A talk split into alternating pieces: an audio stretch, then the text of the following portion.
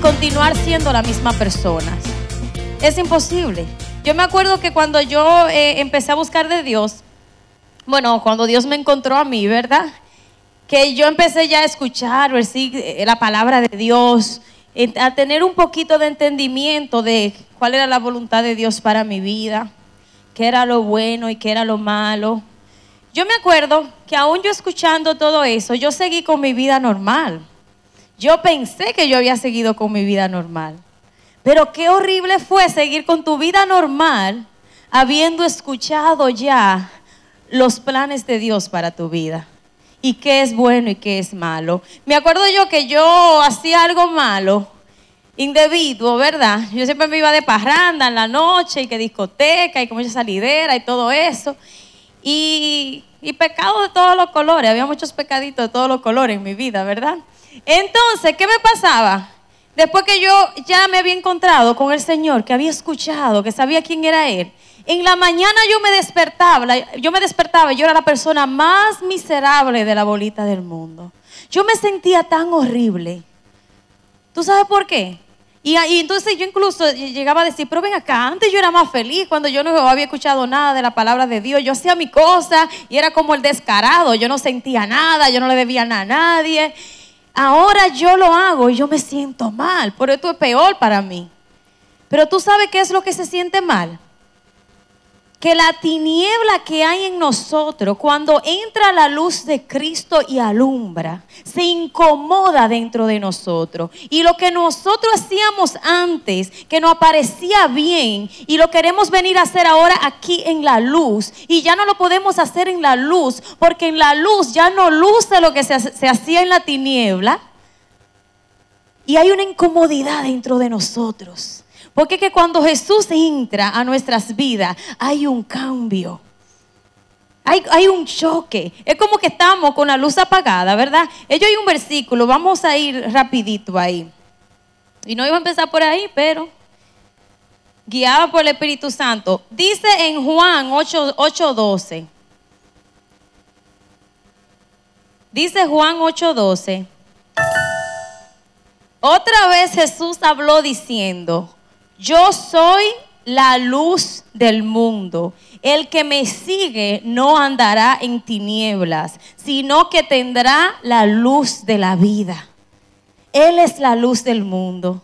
Entonces, cuando yo me encuentro con Jesús, mi vida estaba apagada. Había tiniebla. Entonces, cuando Jesús llega al escenario, ¿qué hace? Él prende la luz. Como que el switch estaba apagado, Él prende el switch. Y lo que en la oscuridad no se veía, tú puedes tener el reguero más grande en tu casa mientras tú estás durmiendo. Y desde que amanece y tú te das cuenta de lo que está pasando. Pero creo que, mira, acá yo no sabía que esto estaba así.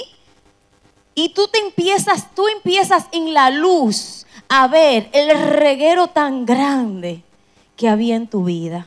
Mientras tú estás en la oscuridad, tú no ves ese reguero. Ese reguero se hace parte de tu comodidad.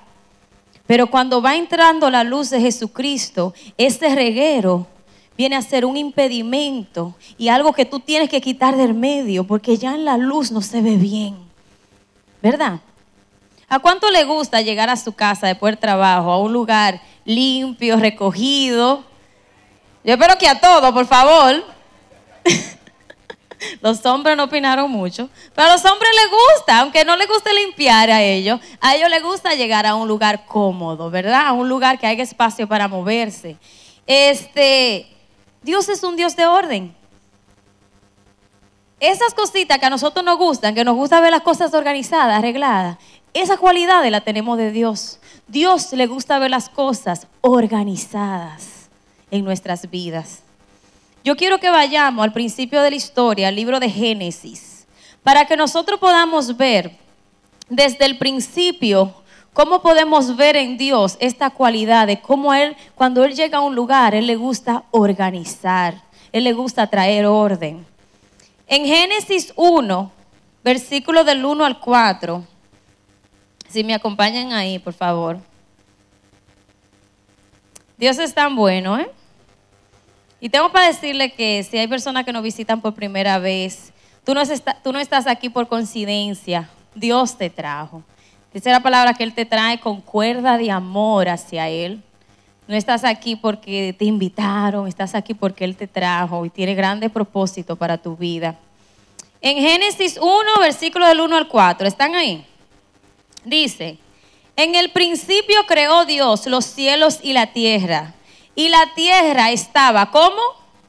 Desordenada y vacía, y las tinieblas estaban sobre la faz del abismo, y el Espíritu de Dios se movía sobre la faz de las aguas. Y dijo Dios, sea la luz, y fue la luz. Y vio Dios que la luz era bueno, y separó Dios la luz de las tinieblas. Y ahí fue que Él vino a llamar el día a día y la noche a noche. Pero vemos que cuando Dios empieza a ver su creación y se da cuenta, dice que la tierra estaba desordenada y vacía. Y Él empieza ¿a qué? A ordenar, a arreglarla, a poner el agua por acá, la tierra por acá, a traer luz. O sea, y Él empieza a traer orden, ¿verdad? A establecer ese orden. ¿Y quién mejor para ordenar la tierra que aquel que creó la tierra? Entonces, ¿quién mejor para ordenar nuestros regueros, nuestros líos, nuestros asuntos que aquel que nos creó a nosotros? ¿Verdad? ¿Quién mejor para sacarnos de una situación que aquel el que me creó a mí? ¿Quién mejor? Aquel que te creó a ti, ¿verdad? Y ese que te creó a ti y a mí, cuando Él llega al escenario de tu vida, Él llega con el propósito de traer orden, de ayudarte a organizar tu vida. Y no solamente Dios quiere traer salvación a tu vida, sino que Él quiere establecer su orden divino en tu vida, en todas las áreas de tu vida. O sea que Dios no se trata de domingo a domingo y que tú te sientas bonito. Ay, que llegó Jesús, sí, estoy yendo a una iglesia los domingos. Es más de ahí. Es que ese Jesús de los domingos tú te lo vas a llevar a tu casa, tú te lo vas a llevar a tu habitación, tú te lo vas a llevar a tu carro. No lo puedes dejar ahí en la puerta de tu casa. Ok, ahora estoy en mi casa, nos vemos el domingo. El domingo volvemos y nos encontramos. Ese Jesús que ha entrado a tu vida quiere llenar de luz todas las áreas de tu vida. Todas las áreas de tu vida. Había una área que yo me di cuenta que yo no había dejado que Jesús entrara en mi vida. Por más que yo estaba metida de cabeza y rellenada aquí de la iglesia y de servicio y todo. Y era en el área de las finanzas. Era como una puerta cerrada. Como, ay, no me... Yo a mí no me gusta estar contando números. Yo gasto y gasto y gasto y no me pregunten qué gasté. Esa era una área que yo no estaba dejando que su luz entrara. Y cuando fui confrontada con esto, de que Dios es un Dios de orden en todas las áreas de nuestras vidas. No tenemos que ir muy lejos. En todas las áreas de tu vida, Dios quiere establecer su orden. Dios quiere que tú te acuestes en paz en la noche, que tú no tengas nada de por qué temer. Que no haya un dedo acusador acusándote. Yo sé, pero ¿cómo yo salgo de tanta cosa? Tú no vas a salir a solas. Él es que te va a ayudar a traer orden a tu vida. Él va a venir y Él te va a dar la gracia, Él te va a dar el favor de cómo hacerlo, en qué momento hacerlo. Entonces, si seguimos, yo quiero que me acompañen al Nuevo Testamento. El libro de Mateo 21. Dice que Jesús prepara bien su llegada. Antes de Él llegar a un lugar, Él sabe para dónde Él va. Él decide para dónde va, dónde viene. Y Él prepara bien su llegada. Y entonces yo quiero que me acompañen ahí. El libro de Mateo 21, desde el versículo 1. Vamos a ver qué pasa cuando Dios entra a un lugar, cuando Dios entra al escenario, cómo Él llega. Dice versículo 21. Capítulo 21, versículo del 1 al 14, pero vamos a ir leyendo, dice, cuando se acercaron a Jerusalén y vinieron a Betfagé, al monte de los olivos, Jesús envió 2 discípulos, diciéndoles, id a la aldea que está enfrente de vosotros, y luego hallarás una asna atada y un pollino con ella, desátala y tráemela. Y si alguien les dijere algo, dice, dile, el Señor los necesita y luego los enviará. Entonces el versículo 4, todo esto aconteció para que se cumpliese lo dicho por el profeta cuando dijo, decid a la hija de Sión, he aquí tu rey viene a ti, manso y sentado sobre una asna, sobre un pollino, hijo de animal de carga. Y los discípulos fueron e hicieron como Jesús les mandó, y trajeron el asna y el pollino, y pusieron sobre ellos sus mantos. Y él se sentó encima, y la multitud, que era muy numerosa, tendía sus mantos en el camino. Y otros cortaban ramas de los árboles. De ahí viene lo que mucha gente celebra, como el día de los ramos. Los domingos de ramos, viene de esta historia. Dice, y las tendían en el camino. Y la gente que iba delante y la gente que iba detrás aclamaba diciendo, Hosana al Hijo de David, bendito el que viene en el nombre de Dios. Del Señor, Hosana en las alturas. Esta gente sabían quién era que llegaba, que el que iba a llegar, que el que iba a entrar a la ciudad no era cualquier gente. El que iba a entrar es el creador de todo, Hosana el Hijo de David. O sea, esta gente estaban dándole una bienvenida al Señor. Yo leyendo esto dije, wow, cuánto a veces nosotros echamos por menos ese Señor que tenemos disponible para nosotros. Echamos por menos a ese gran Jesús. Dice versículo 10, cuando entró en Jerusalén, toda la ciudad se conmovió diciendo, ¿quién es este? Y la gente decía, este es el profeta de Nazaret de Galilea. Ahí había todo un alboroto, ¿verdad? Preguntando que quién era ese hombre, por qué lo celebraban tanto. Entonces, Jesús aquí va camino al templo. Entonces yo quiero que nosotros leamos qué encuentra Jesús cuando él, después de esa bella caminata, que la gente lo está ahí celebrando, Hosana el que viene en el nombre del Señor y todo eso, él lo que va es camino al templo. Yo quiero que nosotros leamos qué encuentra Jesús cuando llega al templo. Dice el versículo 12, y entró Jesús en el templo de Dios y echó fuera a todos los que vendían y compraban en el templo. Óigame, Jesús no entró de buen humor a ese templo. O sea, para tú echar fuera algo, hay una incomodidad dentro de ti. Tú entraste a un lugar y te encontraste con algo que tú no esperabas encontrarte. Dice que él echó fuera todo lo que vendían y compraban en el templo y volcó las mesas de los cambistas y las sillas que vendían palomas.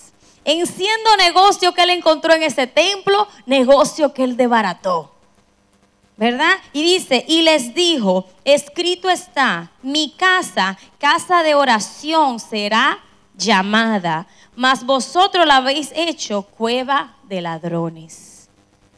Cuando Jesús entra al templo se encuentra con esta sorpresa. Entonces Jesús no solamente se encuentra con esa sorpresa de que en el templo se estaba haciendo negocios, se estaban haciendo ventas, se estaba haciendo todo lo que no estaban supuestos a hacer. Él no solamente ve eso, sino que él hace algo al respecto. Y leyendo esos versículos, yo puedo ver nuestras vidas. Jesús entra con mucho entusiasmo. Jesús viene, yo quiero bendecirte. Y Jesús ve a una mamá llorando por sus hijos y le dice, sí, yo quiero, yo estoy aquí, yo quiero ayudarte. Entonces cuando Jesús entra un poquito más, que lo dejan entrar un poquito más, se encuentra con una pared tan grande que dice, yo quiero ayudarte, pero no puedo, hay que mover esto primero, hay que limpiar la casa.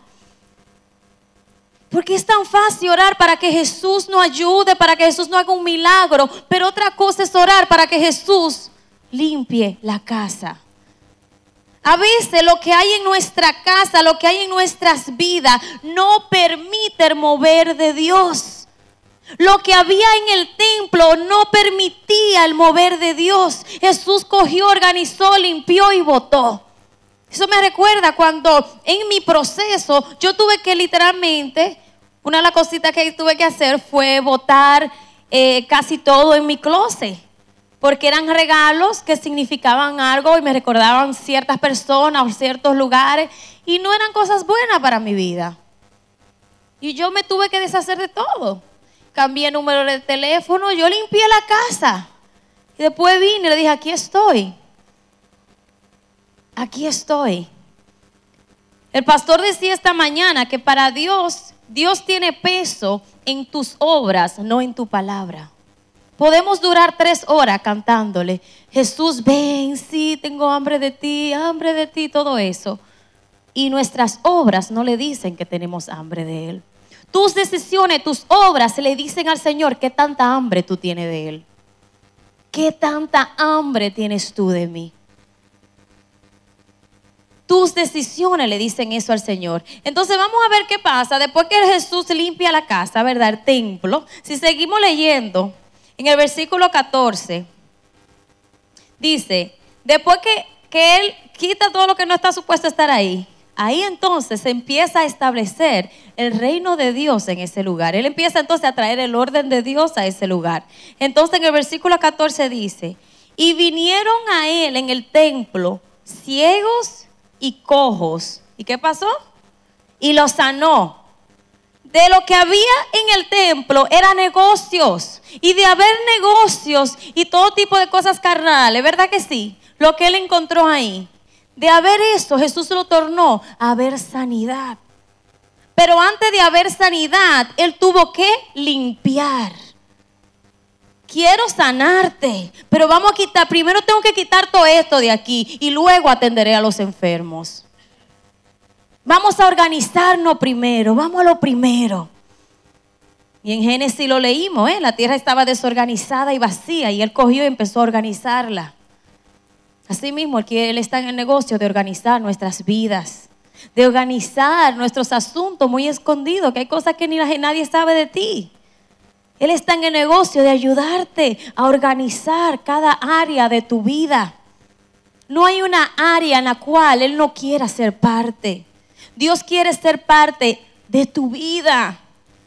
Él es la vida. Dice la palabra que Él es la vid y que separado de Él nosotros no podemos hacer nada.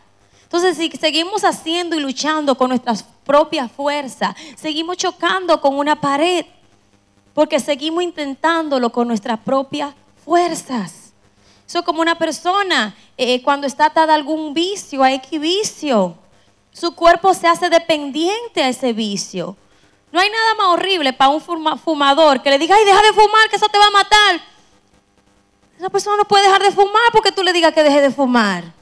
Porque su cuerpo le pide que necesite ese cigarrillo. Y no hay cosa que lo ponga más aburrido tampoco que tú le digas así. Pero cuando viene un poder sobrenatural a su vida y empieza a organizar su vida, esa persona que estaba atado a ese cigarrillo se viene a encontrar luego que ya no es dependiente de ese cigarrillo. Porque el poder que ahora habita en él le da la fuerza y la gracia para ya no depender de eso. Tenemos que entender que el enemigo... Oye, el enemigo tiembla ante la presencia de Dios. Dice la palabra que delante de Él se doblará toda rodilla. Así que todo vicio, cuando Jesús entra a un lugar, todo vicio, toda atadura, tiembla ante la presencia de Dios. Y es que tú te empiezas a incomodar. Tú tratas de seguir haciendo lo que tú hacías antes, pero ya no puedes. Ya no puedes porque tú no eres el mismo. Eso me recuerda al último día que yo puse pies a una discoteca. Me recuerdo también de esa noche porque yo quise seguir actuando igual. O sea, ya yo era perdonada, qué bien, qué bueno, pero no veía nada malo con seguir yendo a donde yo iba. Y cuando me encuentro ahí en ese lugar, ahí no había ningún hermano de la iglesia, ahí no había nadie, ahí estaba yo. Pero ahí ya yo no estaba Mindy sola. Mindy en la carne solita. Ahí dentro de Mindy ya operaba un poder mayor que yo, que era Jesucristo que vivía allá dentro de mí. Yo me acuerdo que esa noche fue tan miserable para mí porque yo me sentí tan mal. Yo decía, Dios, Y hubo un momento que fue como que todo se puso a cámara lenta y yo empecé a mirar cosas que yo nunca había mirado, que a mí se me importaba, que yo misma las hacía.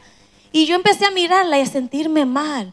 Y yo misma, diciéndome a mí misma, es que ya tú no perteneces a este lugar, es que ya tú no eres la misma. Y yo tuve que pedir permiso y me fui.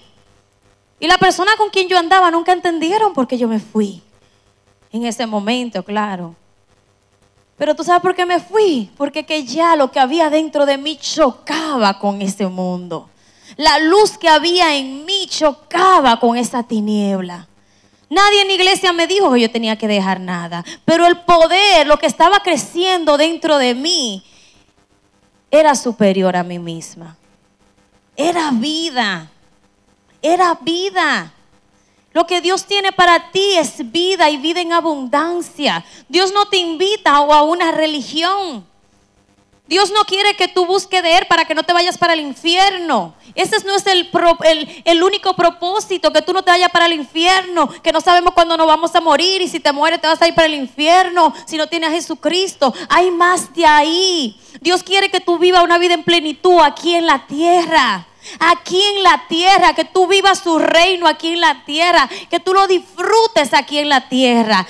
Dice la tierra de los vivientes que Él nos ha dado a nosotros, que nosotros podamos disfrutar de esta tierra que Él hizo con sus manos, que Él creó para nosotros, y dejemos de soñar de un cielo tan lejos.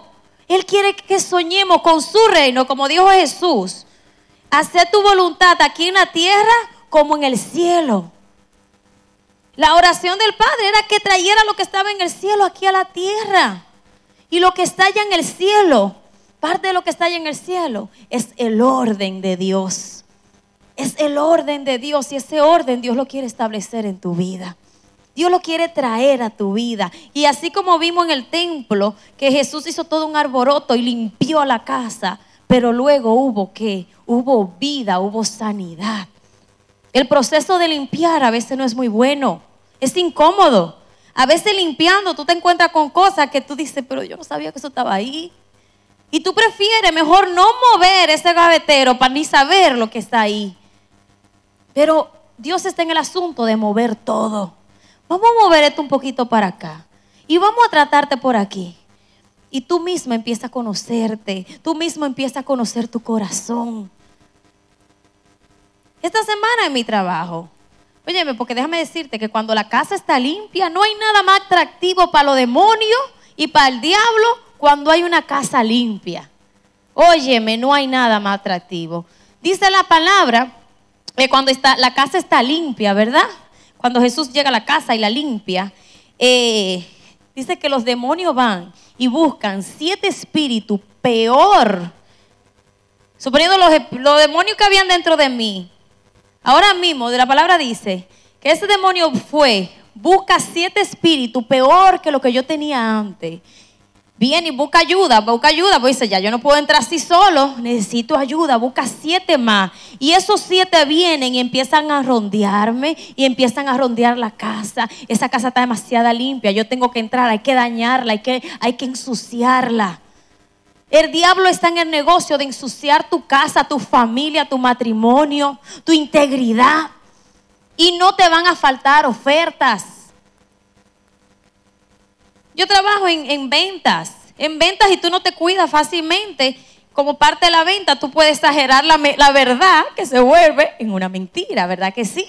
Y yo tengo que estarme constantemente a estar alerta, ¿verdad? Esta semana recibí una pequeña oferta, una preguntita, un favor que me pidió alguien en mi trabajo, alguien que admiro mucho.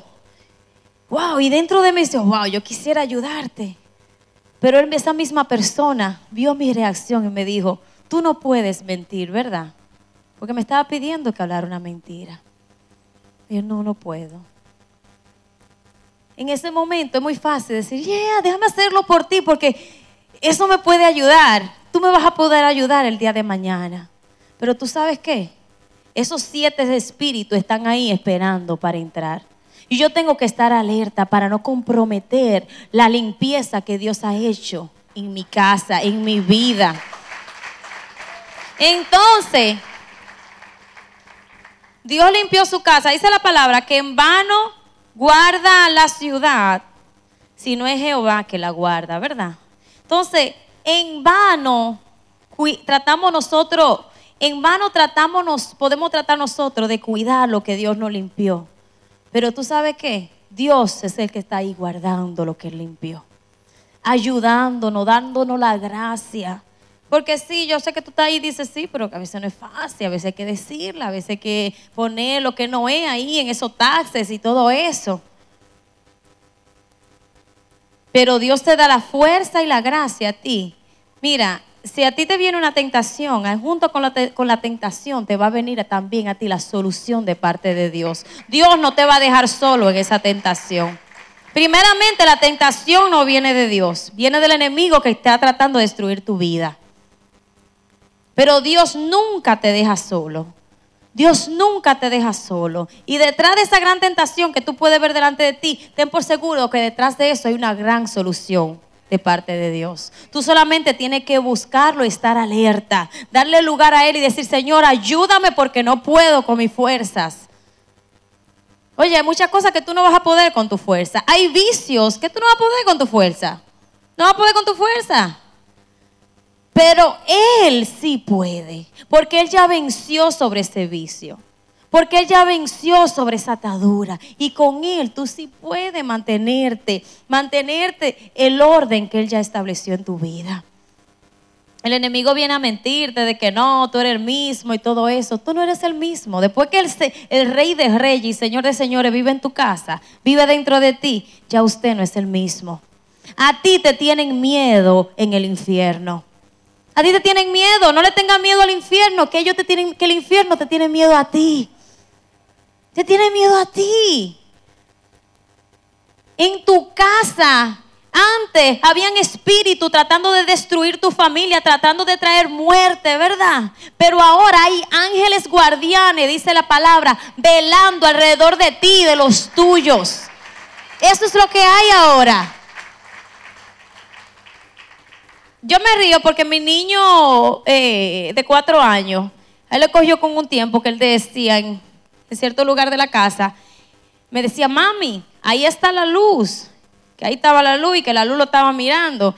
Y yo le decía: pero ¿qué es lo que está haciendo la luz? O sea, la luz se está riendo y está escuchando. ¿Qué luz? ¿De qué luz habla Adán? ¿De qué luz? Y el día entero hablando de la luz y de la luz y de la luz. ¿Sabes qué yo creo? Yo sé que en mi casa hay ángeles guardando de nosotros.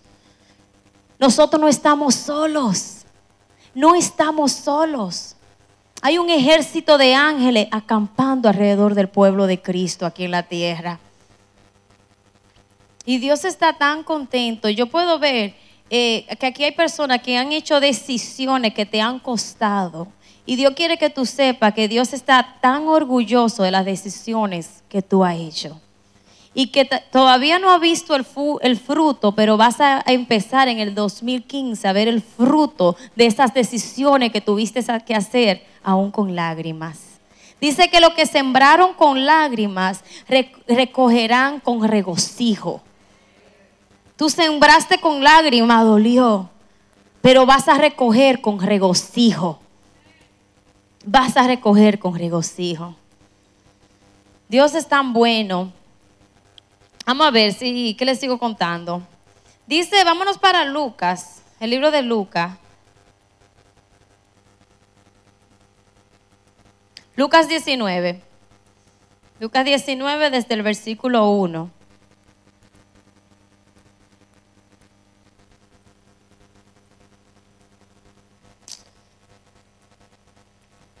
No hay nada más hermoso que tú saber que Dios está en un lugar, que tú sentir su presencia.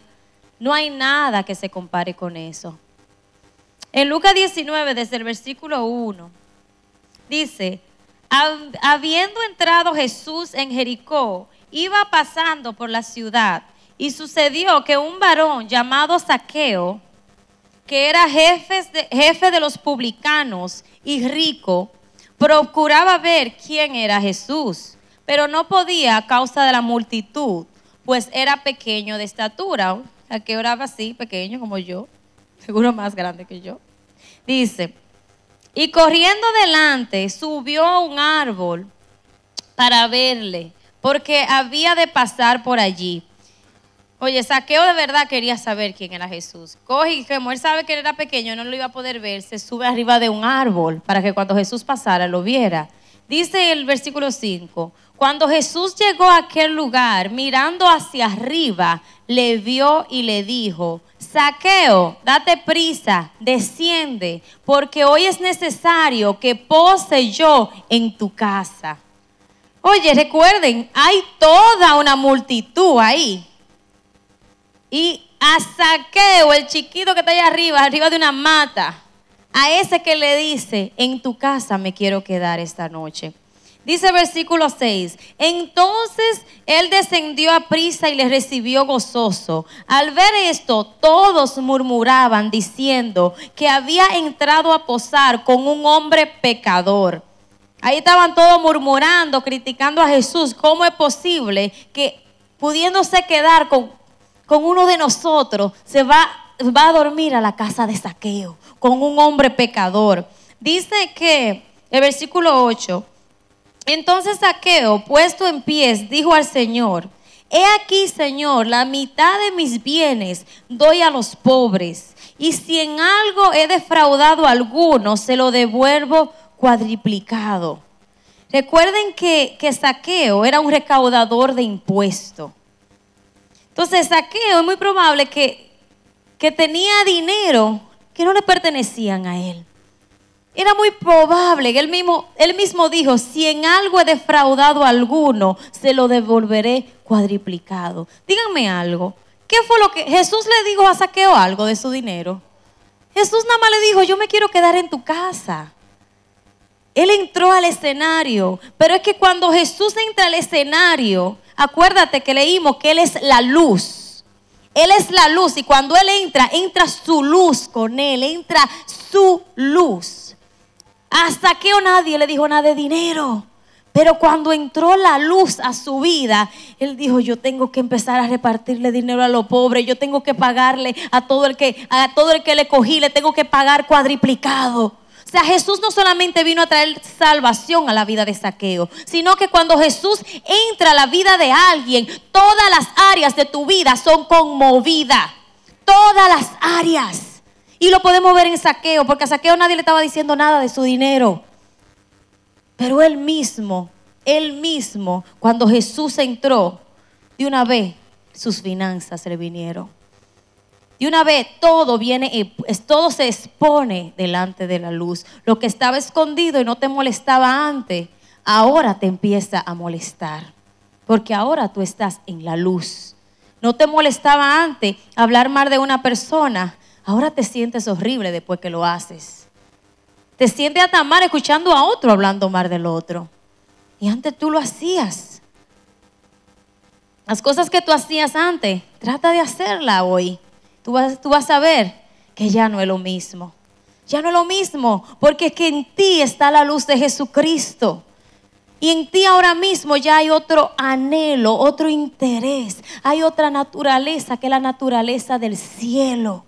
En ti hay algo que quiere hacer lo que está en el cielo. Hay un anhelo. Aunque tu carne siga ahí vivita, tratando de, ¿verdad?, de hacer sus cositas. El anhelo que hay en ti por lo que está en el cielo es mayor. Por más que tú quieras correr de la verdad, no puedes por lo que está dentro de ti, por la semilla que ha sido sembrada en ti de parte de Dios. Y si terminamos esa historia, dice en el versículo 10, bueno, desde el versículo 9, Lucas 19, del 9 al 10 dice, Jesús le dijo a Zaqueo, hoy ha venido la salvación a esta casa, a la casa de Zaqueo, por cuanto él también es hijo de Abraham. Porque el Hijo del Hombre vino a buscar y a salvar, ¿qué?, lo que se había perdido. Tal vez para el pueblo, oye, Zaqueo lo que es un ladrón, y a la casa de Zaqueo que tú te quieres quedar a dormir, con Zaqueo que tú quieres amanecer. Dice que él vino a buscar lo que se había perdido. Entre más problemas hay en tu casa, oye, Jesús tiene más prisa por entrar ahí. Él tiene prisa por entrar y establecer su reino en tu casa. Ella, la vida de Zaqueo, no solamente trajo salvación, sino que trajo orden. Trajo el orden del cielo. Las finanzas de Zaqueo se alinearon al orden de Dios. Entonces, hay áreas en nuestras vidas en las cuales vamos a ser confrontados, en las cuales tú vas a tener que, tú que estás en la luz, vas a empezar a ver esas áreas, decir, espérate, que necesito hacer algo. Y hasta que tú no le abras la puerta al Señor, le digas, ok, Señor, te la rindo. Haz como tú quieras, ayúdame. Tú no vas a ver un cambio en esa área. Por más que tú quieras taparla, esconderla, ponerle una sábana y otra cosa. Oye, eso lo que va es creciendo. Pero en la luz todo se expone. Y Él solamente en su luz no viene a exponer toda nuestra falta y a ponernos en vergüenza. Dios no está en el negocio de ponerte en vergüenza. Dios está en el negocio de ayudarte. Dios está en el negocio de traer sanidad, restauración. En ese negocio es el que está el Señor. Dios es bueno. Y Él ha entrado al escenario de tu vida con el propósito de traer vida y de traer vida en abundancia en todas las áreas de tu vida. En todas. Gracias, Espíritu Santo. Gracias, Señor, porque tú te estás paseando por este lugar, Señor.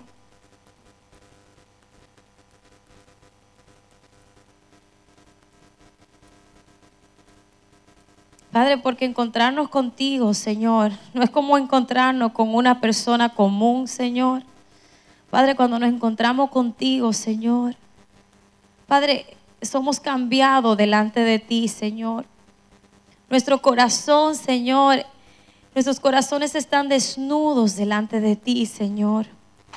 No podemos esconder nada de ti. Dice la palabra que tú todo lo sabes, Señor. Aún lo que vamos a decir ya tú lo sabes, Señor. Si tú quieres darle esa invitación al Señor, que hay personas que tal vez tienen años viniendo a la iglesia y todavía todo sigue igual, tú no has visto un gran cambio, no has visto mucho avance. Dios quiere traer cambio en este tiempo. Dios quiere sorprenderte. Pero Él es un caballero. Él no va a entrar a una área de tu vida que tú no lo hayas invitado. Él entra donde tú lo invitas. Y cuando Él entra bien. Él entra bien. Él entra con todo lo que Él tiene, con todo su poder, con toda su gracia. Yo creo que se pongan de pie. Y olvídate de la persona que está a tu lado. Dice en Salmo 114, versículo del 7 al 8. A la presencia de Jehová tiembla la tierra, a la presencia del Dios de Jacob, el cual cambió la peña en estanque de agua y en fuente de aguas la roca. Delante de su presencia tiembla la tierra. Delante de su presencia tiembla toda adicción. Delante de su presencia tiembla toda enfermedad. Delante de su presencia tiembla toda atadura. Delante de su presencia toda cadena se empieza a debilitar. Delante de su presencia dice que toda rodilla se doblará. Delante de su presencia, cada uno de nuestros problemas se empiezan a tornar en bendiciones. Delante de su presencia, lo que estaba muerto recobra vida. Delante de su presencia, donde no había esperanza, ahora hay gozo, ahora hay alegría. Delante de su presencia, los lugares que estaban oscuros, ahora son alumbrados. Donde no entraba la luz. Yo puedo ver aquí hogares que literalmente estaban oscuros de tantos problemas, de tanta turbulencia del enemigo. Como esos hogares, como esas salas. No sé qué se practicaban en esa sala. de haber turbulencia empiezan a convertirse en lumbreras, en lumbreras. La luz será tan fuerte en tu casa que la gente no podrá ni mirarla bien. La luz será tan fuerte que molestará. La luz le molesta al que está mal. La luz le molesta al que está en tiniebla, al que está en oscuridad. El que está en oscuridad y entra donde está la luz, se empieza a incomodar. Zaqueo estaba en oscuridad y llega la luz de Jesús y empieza a incomodarse y empieza a pensar en todas las cosas que él está supuesto a hacer. Asimismo, tu luz empieza a incomodar los que están en tiniebla. Tu luz empieza a traer, a revelar la verdad en la vida de otros. Tú no vas a tener que decir nada. La gente en tu sola presencia van a empezar a arrepentirse de cosas que tú ni siquiera se la mencionaste. Pero es que la luz que hay en ti trae vida donde quiera que tú estás. Vamos a invitar al Señor. Vamos a invitar al Espíritu Santo. Dice que cuando Él entró a la ciudad, ¿verdad?, que iba camino al templo, ¿cómo esta gente los recibieron? Con tanto gusto esta gente los recibió. Zaqueo, cuando escuchó que él venía, se subió encima de un árbol. ¿Qué estás dispuesto tú a hacer por Jesús esta tarde? Para que Él te note, para que Él entre, para que Él haga.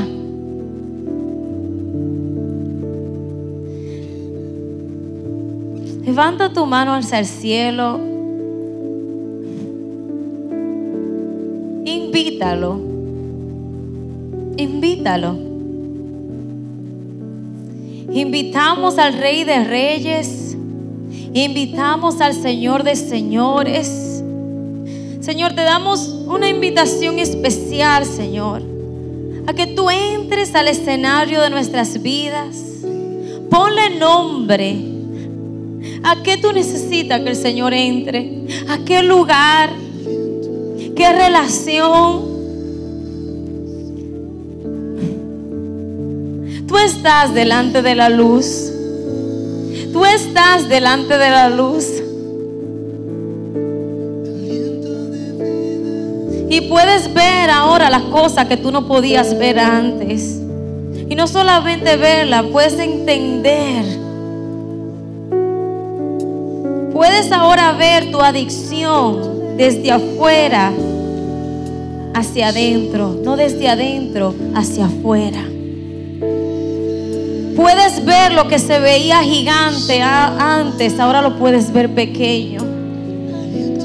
Esa adicción se empieza a ver pequeña en este momento. Aquí hay gente siendo liberada de adicciones,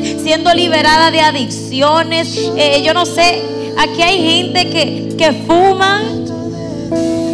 Veo como esa necesidad que hay en tu cuerpo por el cigarrillo ahora mismo empieza a debilitarse. Es como que se empieza a derretir en su presencia. Y tú lo vas a ver cuando quieras agarrar un cigarrillo. Aquí hay gente atadas. Aquí hay gente luchando con drogas. Tú sabes que esas adicciones empiezan a debilitarse. Se empiezan a debilitar. Porque delante de su presencia esa adicción tiembla. Esa adicción no puede estar en su presencia. Esa adicción le tiene miedo a la presencia de Dios, porque sabe que no tiene lugar ahí en la presencia de Dios. Ore que tarashina masaya rako. Padre, yo abro vida, Señor, donde había muerte, Señor. Padre, yo declaro tu luz, Señor, donde había oscuridad, Señor. Padre, todo hogar, Señor, se empieza a encender. Toda familia aquí representada, Señor, se empieza a encender tu luz sobre ellos, Señor. No solamente, Señor, sobre los individuos que están aquí, sino sobre sus casas, Padre, en el nombre de Jesús. La luz de Cristo empieza a brillar en tu casa, empieza a brillar en tus finanzas. La luz de Cristo empieza a brillar en tu trabajo, en tu trabajo. La luz de Cristo, en el nombre poderoso de Jesús. Porque es que cuando Él entra, todo cambia, todo retorna, todo cambia.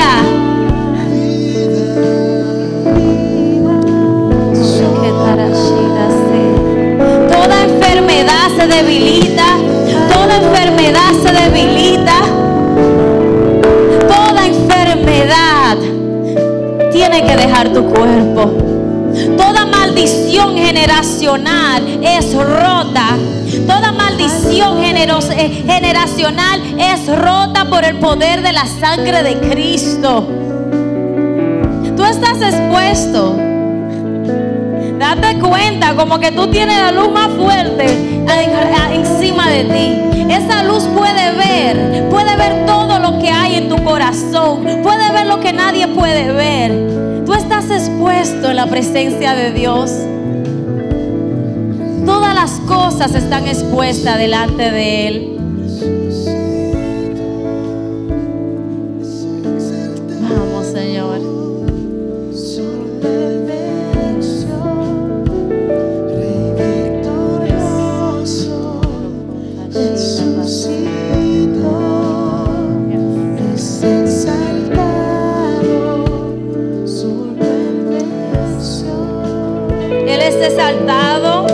Él es exaltado en tu vida. Yo no sé si tú empezaste a ver ya.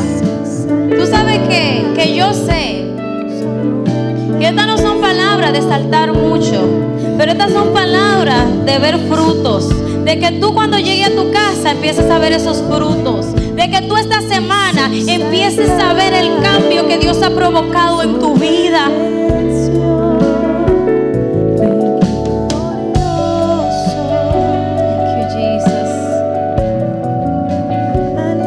Dios está aquí, Dios está por ti.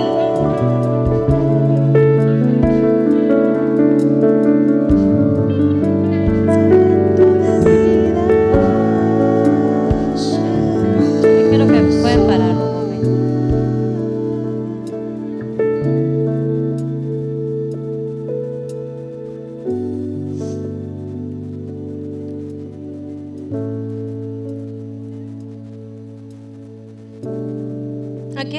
y Él pone su mano sobre tu cabeza. Él pone su mano sobre tu cabeza y te dice que no temas. Te dice que no temas. Te dice que no temas. Él saca tu vida del hoyo. Él saca tu vida del hoyo. Que hay personas que han estado luchando, han tenido lucha fuerte, y que tú has dicho, pero que yo no puedo con mi fuerza, no sé, no he podido, se me ha hecho difícil.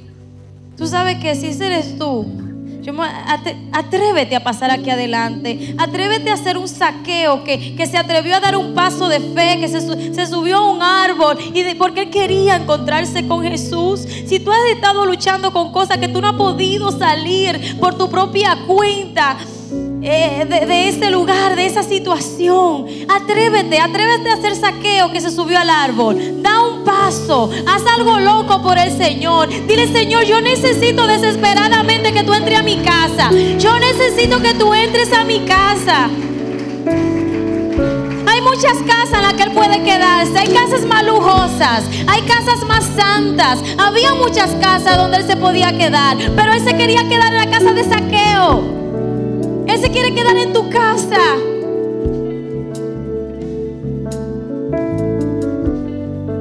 Dice la palabra que donde abunda el pecado, sobreabunda su gracia. No importa con lo que estemos batallando, ahí sobreabunda la gracia de Dios. Sobreabunda la gracia de Dios sobre tu vida. Porque era así, ya nada más. Oh Jesus. Oh Jesus. Padre, yo declaro, Señor. Padre, hay una libertad. Hay una libertad que se empieza a manifestar. Hay una libertad milagrosa sobre tu vida. Hay una libertad milagrosa sobre tu vida.